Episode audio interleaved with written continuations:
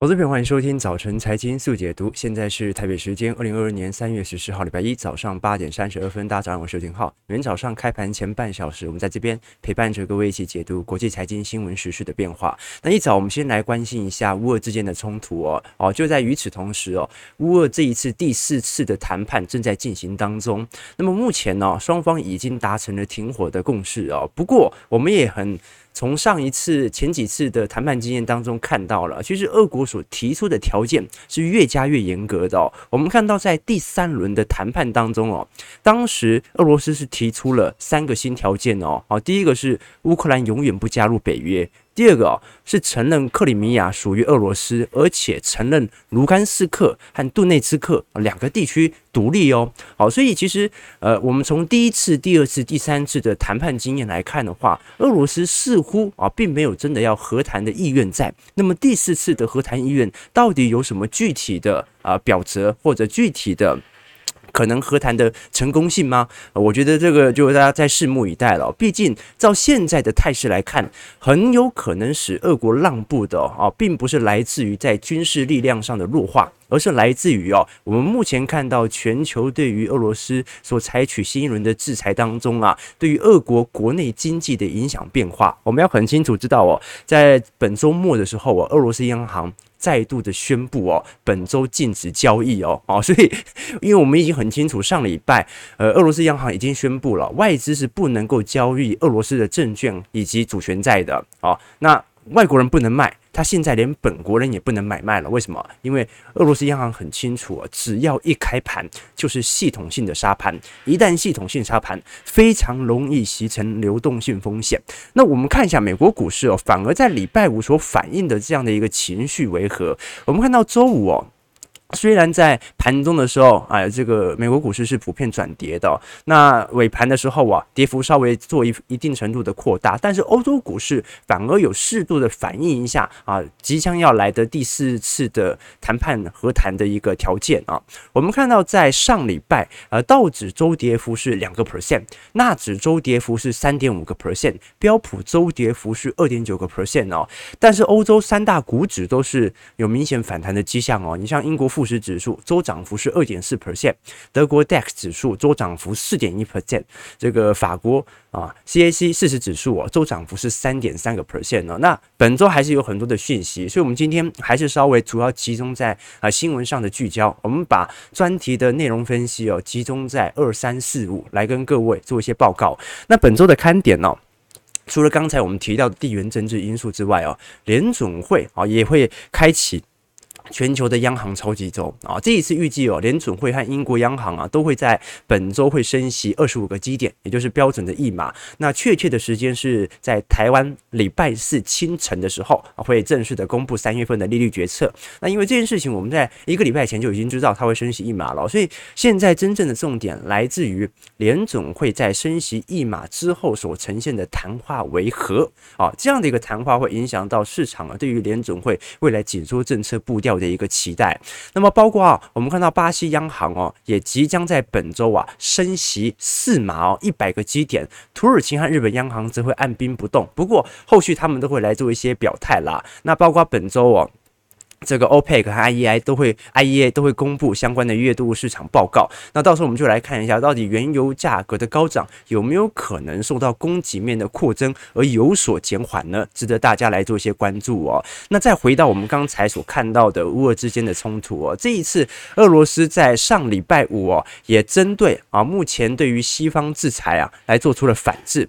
那么包括下令了电信啊、医疗啊、汽车啊、农业啊等等两百多项商品的设备和出口，不过啊。其实这些都不是俄罗斯的强项，俄罗斯真正的强项是集中在原物料出口嘛。那与此同时，我们看到礼拜五，美国总统拜登呢，与欧盟和七国集团就 G7 哦，一同撤销了俄罗斯的贸易最惠国待遇哦，啊，也就是美国永久的正常贸易关系。那同时，与此同时呢，拜登也签署一项的行政法令，禁止俄罗斯的酒类和海鲜进口到美国。那也正由于这项行政命令哦，啊，包括农粮组织哦，都认为全球食品价格今年可能会上涨二十个 percent 哦。我们看到美国具体禁止了哪些东西哦？啊，比如说这当中各位有看到像是酒类、海鲜啊、鱼子酱啊、烈酒啊、Vodka 啊都有啊，所以我们看到，其实美国对于俄罗斯啊，属于惩罚性的这种奢侈上的一个开销。那其实我们在上礼拜也看到了嘛，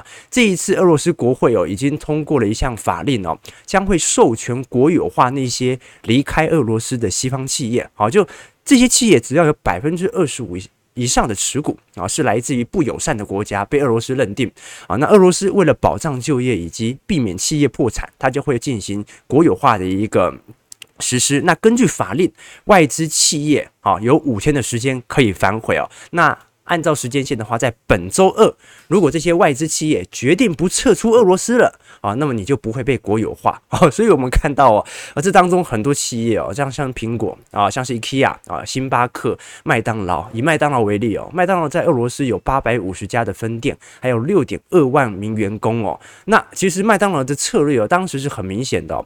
退出啊，暂时所有的经营，但是持续的支付员工薪水啊，这是比较符合麦当的利益啊。为什么？因为麦当劳真实啊，或者说这些外资机构啊，真实停止在俄罗斯的业务，有一个很重要的原因，来自于卢布的暴贬啊。各位要想看哦，这个麦当劳的进口成本啊，啊，从过去几个季度以来就已经确定好了，它是一个远期期货成本，但是卢布暴贬。啊，他付给员工的薪资不变、啊，所以等于是人事成本突然变得非常便宜，但是人工成本、原物料成本突然变得无敌的高，所以这个时候怎么办呢？他就持续的支付这些员工薪水，但是我不营业啦，这样子对他来讲比较划算。为什么？因为卢布的暴贬，其实啊，对于薪资成本的压力已经大幅的减轻啊，所以如果俄罗斯后续真的没收了苹果啊、IKEA、星巴克、麦当劳的财产，那会。呃，分配给谁呢？哦，那就是国有企或企业这些俄罗斯的寡头，后续会进行相关的收购哦。所以以后在俄国就看不到 Apple 了啊，这变 Apple 啊，IKEA 变 Rakia 啊，Starbucks 变成 Starbucks，对不对？哈，所以 我们看到哦，这个是对于俄国啊所进行的反制裁战。不过市场上最为聚焦的，其实来自于。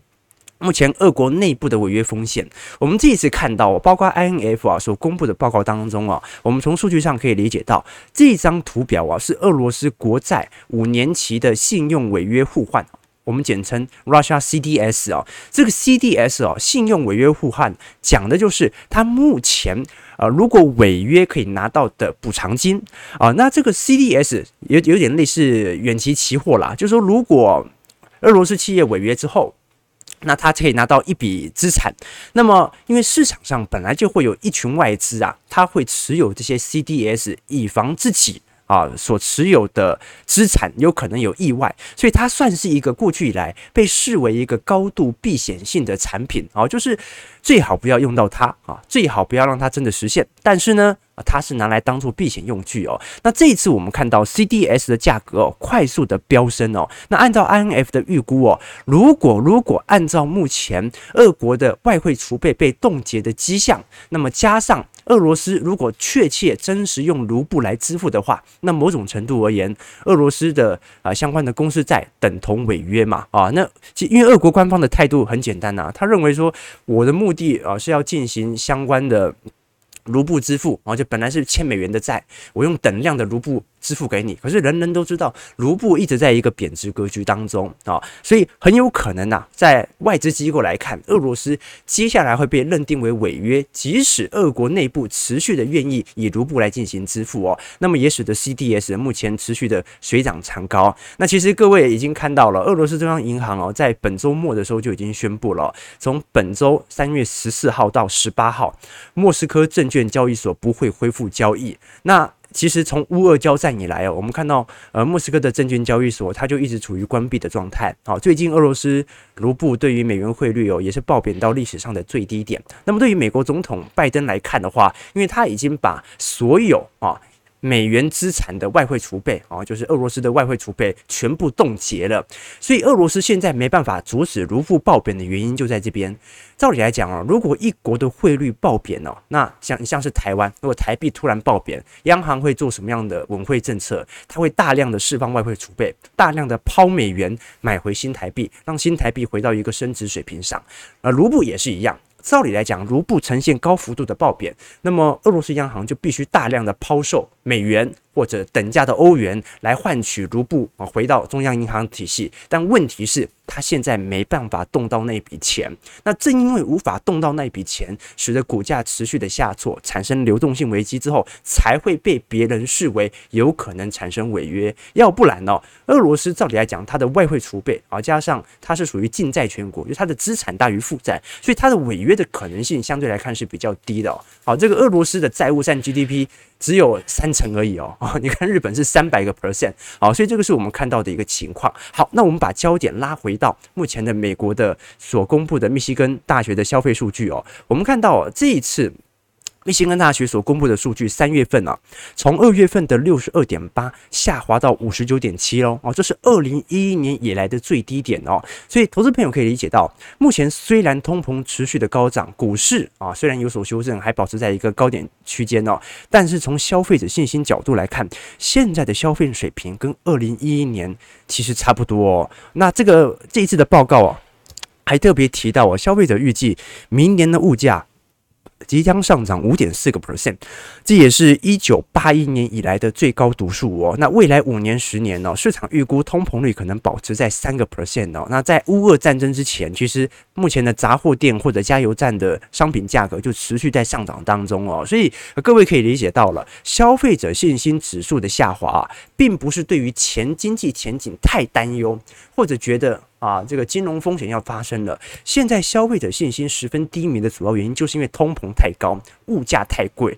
物价一贵，它就必须牺牲掉可支配所得啊。你该吃的还是要吃啊，所以米饭还是要出啊。啊，这个吃饭的钱呐，租房子的钱还是要出啊。但是正因为这些通膨物价正在提高当中，就必须减少其他的可支配所得，比如说换手机的事情，那就再等个两个月吧。啊，那换车子的事情就过两年再换吧。啊，买衣服啊，就先买个二手吧。所以也是因为这样的原因，导致现在美国普遍的财务状况哦，即使啊，就连。啊，底层阶级它的资产规模都在扩增，但是目前市场对于自己财务状况的敏感度却在恶化当中啊。这个现象哦，现在是持续的发生在整个美国身上。那我们也看到了，高盛也正因为哦，目前通膨的升高所造成可支配所得的下滑。我们看到，其实高盛这一次哦，也特别下调了美国的经济成长率哦，从去年的三点九一直到三点六，现在到三点三哦。好，所以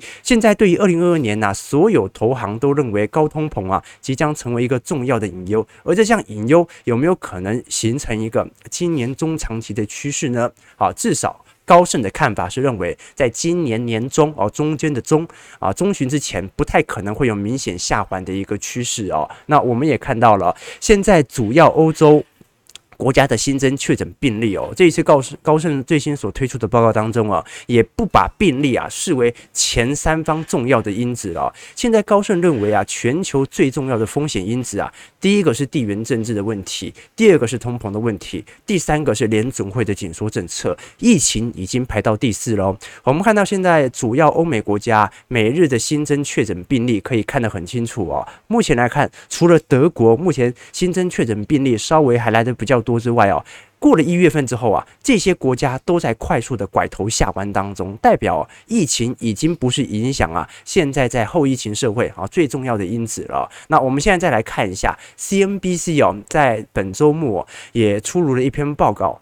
啊，这一篇报告主要针对啊，在疫情后全球经济的复苏情况为何？到底现在有没有已经来到二零二零年前经济的复苏水准了？我们先从几张图表来做观察。第一项是石油需求，我们看到，其实从二零二零年初以来啊，受到供需因素的影响，油价就一直在剧烈的波动哦。那现在的需求啊，其实比二零二零年第一季还要来得好哦。也就是说，市场的需求是有明显回升的状况，但问题是供给。并没有回升，也正因为呃这些石油厂商啊，他为了把在二零二零年呢、大量亏损的钱财能够补回来，他愿意以减产来换取更高昂的利润回馈。好，这也使得目前供给链到目前为止始终打不开。我们再看一下航空旅游客的一个问题哦，现在航空客哦，虽然全球已经开始大解封，但是我们看到，不管是二零二零年还是二零二一年哦，其实本身的复苏力道仍然有限哦，到目前为止仍然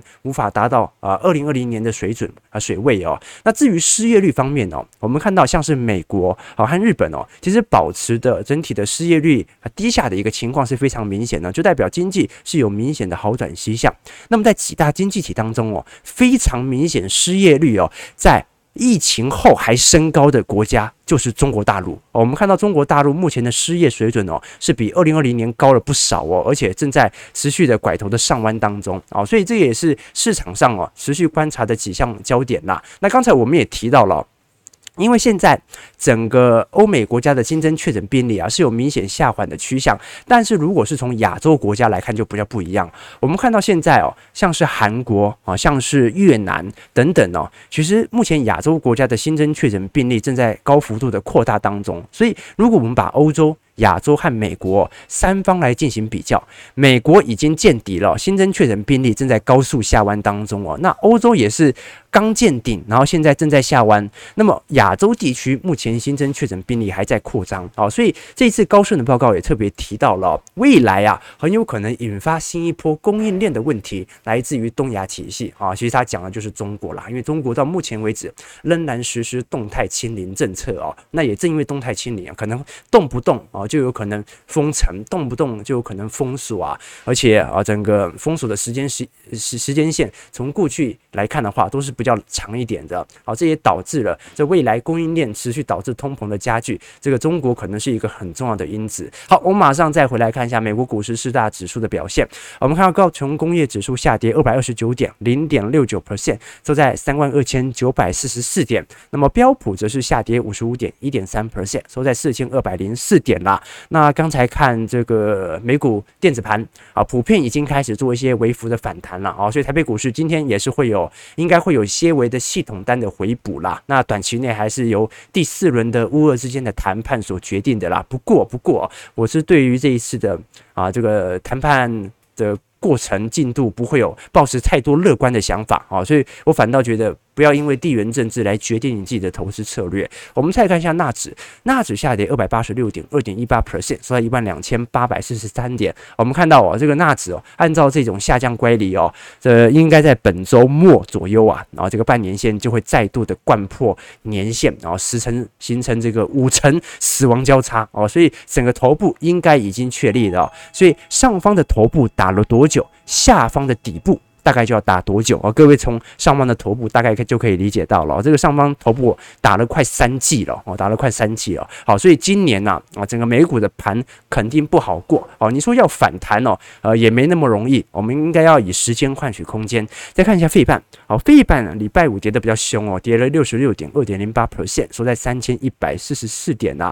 好，那在本周我们看到季均线就是紫色线已经正式的贯破了半年线，好，值得大家持续来做一些。留意啦，其实投资就是这样啦。我们看到地缘政治上的问题哦，啊，一下发生这件事情，一下发生那件事情，好像涨也说得通，跌也说得通，但是你不一定能够赚到钱，对吧？啊，这个我前天才看了，是是好像是大陆的剧吧，在七十七十几台看到，然后里面就讲这个春秋时代有一个诡辩家，他叫郑西。那有一次就洪水嘛，然后郑国有一个妇人就被淹死了，然后有人呢就打捞起这个妇人的尸体啊，啊，有钱人妇人的尸体，那这个家属呢就去找他来赎回尸体啊，但是这个要得到这个尸体的要价很高啊，那这个妇人的家属没办法，就找来这个郑西请他出主意，这个郑西就对妇人的家属说：“你安心回家吧，啊，反正他也只能把尸体卖给你，别人不会买嘛，对不对？只要你打定主意不出高价。”他拿着你家的尸体要干嘛呢？他一定会还给你，对不对？所以呢，富人呢就踏踏实实的回家了。那这个时候哦，就变成卖尸体的那个人开始有点着急了。啊，他也请来这个郑西出主出出主意。然后郑西呢就对他们说：“你放心，这个有钱人呐，他们富人家除了跟你买，他也不会去买别人家的尸体啊。意思是你只要打定主意不降价，他们也迟早得接受。”啊，所以你就看到了，这个春秋不是有一个学派嘛，叫做诡辩家，就是涨也说得通。跌也说得通，任何的角度他都说得通，但是你能够从中赚到钱吗？这是一个问题了。好，所以千万不要因为地缘政治来决议你接下来的投资规划。好，提供给观众朋友。不过讲到这边，我们还是要特地这个打广告啊，要如何？啊，看到事情真正的全貌呢？欢迎各位，好，可以来参考一下我们下周六啊，三月二十六号晚上八点钟所举办的线上的直播听友会，我们会针对下一季的资产行情来给各位做一些推演啊。当然，投资朋友有兴趣的话，如果你是我们的会员朋友，记得不要报名哦。会员的权益里面，那当中除了有一年度的听友会的收听所有权之外，好，里头也会有我的呃资产操作的一些建议啊，以及一些呃更深入的一些解析影片吧，哦，或者一些财经小白的基础系列课程。好，那我们先继续往下看哦。这个美国股市看起来的确走得非常弱势哦，但是各位要知道哦，这个中国股市哦，在周五啊是持续的破前低哦。我们看到 DDADR 在礼拜五股价，各位看到跌幅啊。四十四趴，我们看到这一次滴滴的 IPO 哦，从去年七月份挂牌啊，十八块钱呐，一路跌到现在一毛八哦，所以现在中概股哦，在过去一个礼拜是持续的大跌。我们看到中概股哦，有两只这个 ETF 哦，是在美国股市挂牌的。也是最好衡量外资对于中概股的看法。毕竟哦，啊，你有时候看这个纯粹看中国的的指数啊，它难免会有一些北上资金或者啊这个官方护盘的效果。但是如果以 KWEB 啊，或者是 CQQQ 啊，就是中国的相关啊中概股基金的 ETF，啊你会看得很清楚。我们看到在三月十一和三月十二的时候哦，其实跌幅都是九个 percent 哦，观众朋友啊。啊，这个过去这个前十名 KWEB 的跌幅排行榜啊，全部都集中在过去两年呐，投资朋友。所以各位可以很清楚知道哦，中概股哦，目前的跌幅是非常之重的。我们看到这个 KWEB 哦，中长期的下降趋势哦，好是呈现非常明显的空头排列，而且这个空头排列，我们再看一下成交量，是不是比过去啊？啊，跌幅都还要来的，成交量还要来的大，就代表着它是明显的有量下跌，再套牢，再下跌，再套牢，再下跌。那 CQQQ 也是一样的哦，CQQQ 在礼拜五的跌幅是六点五六 percent 哦，也是排到了啊 CQQQ。跌幅排行榜的第五名哦，啊，所以中概股又持续的爆炸了啊！这个昨天有投资朋友啊，这个传讯息过来说中概股变中概股了啊，概是那个乞丐的概，真的是跌到地狱了哈！我们本来以为哦，这个这个目前。这个大陆的宽宽信用、宽货币的政策啊，对于呃中国大陆股市啊，可能会有一定程度的拉抬哦。但是看到目前为止哦，市场由于全球资金的承压，外资对于呃市场上抄底之后啊，由于乌俄中途的升温。被迫要进行系统单的调节来换取现金哦，所以我们看到啊，整个中国股市啊持续在下探当中。我们看到过去一年跌幅最大的几只中概股啊，大部分都是教育股啦。好，我们看到掌门教育啊，或者新东方、好未来啊，哦，这个跌幅房多多也跌很重哦。所以各位可以看到整个中概股的迹象哦，在近一年的呃跌幅啊，还有呃过去。一个季度的跌幅，其实它是有下降趋势增快的一个现象啊，所以值得大家来再来做一下留意啦。就是说，如果本坡连呃中国人行它宽信用、宽货币的政策都无法使得中国股市进入一个筑底格局，我们不讲反弹，我们讲筑底。不要再跌就好。如果连宽信用都无法进入到主底格局，很快会挑战历年来政策循环的低点哦。按照目前中国的信贷脉冲指数以及内部的 PMI 制造技能采购指数啊，已经几乎要破到前坡的历史低点了啊，就代表着再往下破，那就要跌破记录了，投资朋友。好，所以我们后续再来跟各位做一些观察了。好，我们最后来跟各位追踪一下台北股市的状况。我们看到哦，乌俄冲突其实造成了台北股市上礼拜是下挫了四百七十一点哦。可是如果是从周线来看的话，是留下了五百点的长下影线，而且也收复了万七的关卡哦。那么现在传出了好消息嘛？啊，因为乌俄双方啊正在针对协议达成妥协的阶段，啊，这有利于今天台北股市开盘的一个力度啦。但是到盘中会不会又有不确定性发生啊？这个就值得大家来做一些观察了。那如果是从台北股市的头部来看哦，至少比那纳指轻很多吧，至少比纳指轻很多啦。虽然从技术面来看呢、啊，因为日盘日前这个大盘的下杀非常明显啊，短期均线我们看到五日线、十日线和月均线都在下弯格局，可是各位也看到了，我们看到半年线和年线哦，还在一个明显的走升趋势当中啊，所以哦，台北股市在本周啊啊，第一个就是半年线和年线的关卡能否守住啊，大概是一万七千五百多点啦啊，那接下来就是月线，就一万七千七百点和季线一万七千九百点的层层反压啊，所以很有可能本周如果没什么事情发生，那么台北股市就会在这样的一个区间持续的震荡哦。那各位还是要很清楚知道哦，新兴市场资金的外流性仍然持续在增加哦。我们看到这张图表啊，是新兴资市场的资金的外流幅度。我们看到从二零二一年的中旬之后啊啊，全球的大投行就在针对新兴市场进行资金的赎回，唯一有抄底的只有中国股市以及部分的东南亚股市哦。好，所以我们看到整个台北股市啊，仍然在外资的资金的赎回格局当中。好，所以呃，我们不能够期待在未接下来一两个季度啊，外资会有大幅度转弯的可能性啊，一定要等到。美元的升息格局到达一定阶段之后啊，整个外资的回补效应才会开始出现。那我们看到上周台积电跌幅是三点三个 percent 哦，也拖累了大盘，然后接近一百六十八点哦，主要还是来自于我们看到啊，外资在过去五天的买卖超，台积电是最重的，因为他把台积电当成头号的提款机嘛。上礼拜卖很凶哦，好卖了十六点八万张哦，合计。大概收走了九百六十三亿哦。那如果从除了台积电之外啊，按照卖超金额来看哦。外资也大幅的卖超联发科，也卖了二十亿哦。富邦金、联电、南电、台塑化卖的也非常凶哦。那其实本周三，因为台积电就会正式的啊进行二点七五块的配息啦。那我们也知道，台积电近期的股价拉回的速度比较明显哦。那那么包括上市柜公司二月份的营收啊，这一次台积电二月份营收是一千四百六十九亿嘛。啊，虽然受到工作天数减少，月减率十四点七个 percent，但年增率还是比去年好哦，年增率有三成七哦。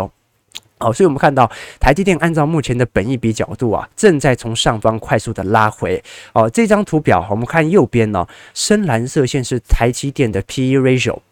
就本一比，那我们看到本一比哦，其实从二零二一年的四月份就在快速的拉回当中，所以其实台积电哦，真正的大幅的拉涨啊，是从二零二零年的三月份一直到二零二一年的一月份，这一波的啊估值的上涨力度是最为明显的。但是随着四月份之后啊，我们看到台积电就一直处在去估值的当中。什么叫去估值啊？就是 P/E ratio 往下掉。简单来讲，就是获利的水平持续的增长，但是股价不变，这就导致了本益比的下滑。哦，所以按照目前台积电本益比的下滑力度啊，从当时最高啊这个二十六、二十七倍啊，持续的下滑，现在大概在二十三到二十四倍哦。那其实台积电作为成长股哦，你不能期待到它平均值十七倍以下再来做购入，因为它不是金融股，它不是稳定成长股，它是高速成长股。哦，所以哦，只要稍微有均值回归。对啊，其实来到差不多二十二倍本一比左右的时候啊，它就会来到一个极度便宜的价格，因为你要把台积电当成成长股来进行看待。那现在大概在二十三、二十四倍嘛，好，所以有两种角度，第一个就股价不变，时间再拉长，好，到时候获利追上来，本一笔就会往下掉，基期就会到。那第二种呢，就是股价跌得稍微快一点点啊，可能。一个礼拜、两个礼拜就跌到了，到时候也会来到一个相对便宜的价位啦。那我们可以看得很清楚啦。其实从近几年哦来做观察，苹果对于台积电的贡献力度是其实是最为明显的啦。好，那再来，其实当中我们看到红色区块哦，Intel 从二零二二年呐会开始对于台积电的呃营收会有重要的贡献哦，因为 Intel 也即将要重返到整个晶圆代工的市场，但问题是。